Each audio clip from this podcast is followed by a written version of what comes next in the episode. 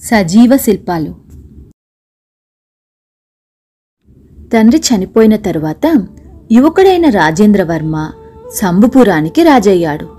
తాతగారైన జ్ఞానవర్మ తండ్రిగారైన వివేకవర్మ అడుగుజాడలోనే నడుస్తూ ప్రజా సంక్షేమానికి పెద్ద పీట వేసి అందరి దగ్గర మంచి పేరు తెచ్చుకున్నాడు.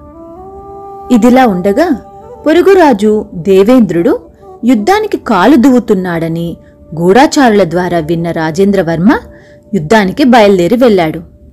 తన సైనిక బలం సర్వసేనాధిపతి తెలివి వల్ల విజయం చాలా సులువుగానే కలిగింది. దేవేంద్రుడు తనకు తానే సామంతరాజుగా ప్రకటించుకున్నాడు. అలానే కప్పం చెల్లించడానికి అంగీకరించాడు. తిరుగు ప్రయాణం చేసేటప్పుడు నగరం నడిబొడ్డున దేవేంద్రుని శిలా విగ్రహం రాజేంద్రవర్మ కంటపడింది. అతను ప్రజల శ్రేయస్సే ముఖ్యంగా పరిపాలన సాగిస్తున్నాడని ప్రజల ద్వారా విన్నాడు. రాజేంద్రవర్మ తనలో తాను ఇలా అనుకున్నాడు. రాజ్యం ఇప్పుడు పూర్తిగా నా ఆధీనమయ్యింది. దేవేంద్రుని విగ్రహం స్థానంలో నా విగ్రహం పెట్టాలి. అదే సరైన పని అనుకుని ఆ విగ్రహాన్ని కూల్చివేయించి సంబపురానికి తిరిగి వచ్చేశాడు. ఒకరోజు తన మందిరానికి మంత్రి దండనాథుణ్ణి పిలిపించాడు రాజేంద్రవర్మ మంత్రిగారు మన రాజ్యంలో పూర్వరాజుల విగ్రహాలు ఎందుకు ఏర్పాటు చేయలేదు? శిల్పులతో చెప్పి నా శిలా విగ్రహాలు మూడు చెక్కించండి. ఒకటి సామంత రాజ్యంలో నిలబెట్టేలా ఏర్పాటు చేయండి. ఇది నా ఆజ్ఞ అని ఆదేశించాడు రాజేంద్రవర్మ. శిల్పాలు నిలబెట్టడం ఇంతవరకు రాజ్యంలో లేని సాంప్రదాయం. దండనాథుడికి ఇది ఇష్టం లేదు.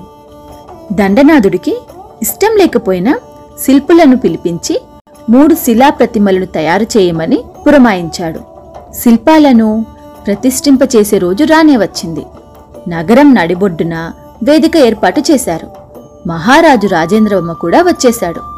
మహారాజును చూడగానే ప్రజలలో ఆనంద సంతోషాలు మిన్నంటాయి. తప్పట్లు తాళాలు నాట్యాలతో తమ సంబరాన్ని ఆయనకు తెలిసేలా చేశారు.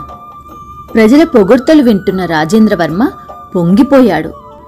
దండనాథుడి ఆజ్ఞతో మూడు విగ్రహాల మీద ఉన్న ముసుగును తొలగించారు. వాటిని చూసిన రాజేంద్రవర్మ ఆశ్చర్యపోయాడు. ఎందుకంటే అవి విగ్రహాలు కావు మూడు నున్నని నిలువెత్తు రాళ్ళు. అవమానంగా భావించిన మహారాజు ముగ్గురు శిల్పులను బంధించమన్నాడు. దండనాథుడు జోక్యం చేసుకుని శాంతించండి మహారాజా. ప్రజల సంతోషమే ముఖ్యంగా భావించి పరిపాలించిన రాజు శిల్పానికి ఏ గతి పట్టిందో మీరే చూశారు అని పొరుగురాజు దేవేంద్రుడి విగ్రహాన్ని రాజేంద్రవర్మ స్వయంగా తానే నాశనం చేయించిన సంగతిని గుర్తు చేశాడు. రాజేంద్రవర్మ మంత్రివంక అయోమయంగా చూశాడు. మీరు నిర్వహిస్తున్న ప్రజా సంక్షేమ పథకాలతో పూర్తి సుఖ సంతోషాలను అనుభవిస్తున్న ప్రజలంతా మన తరపున నిలబడుతున్నారు. ప్రజా సంక్షేమం కోరే మహారాజు మంచితనం గొప్పతనం ఒక విగ్రహంలో ఇమిడి ఉండదు. అవి ప్రజల మనసుల్లోనే చిరకాలం నిలబడగలవు. ప్రజల మనస్సులో మీ పేరు ప్రతిష్టలు ఏ స్థాయిలో ముద్రించుకుపోయాయి? మీ చోలుతో మీరే విన్నారుగా? మీ ఎదురుగా మీ గొప్పతనాన్ని గుర్తు చేసే ఇన్ని సజీవ శిల్పాలుండగా నిర్జీవ శిల్పం మీద మీకెందుకు అంత మమకారం? అని వివరించాడు దండనాథుడు. రాజేంద్రవర్మ సంతోషపడి తన అజ్ఞానానికి సిగ్గుపడ్డాడు. ఆనాటి నుంచి మరింత ప్రజారంజకంగా పరిపాలించాడు.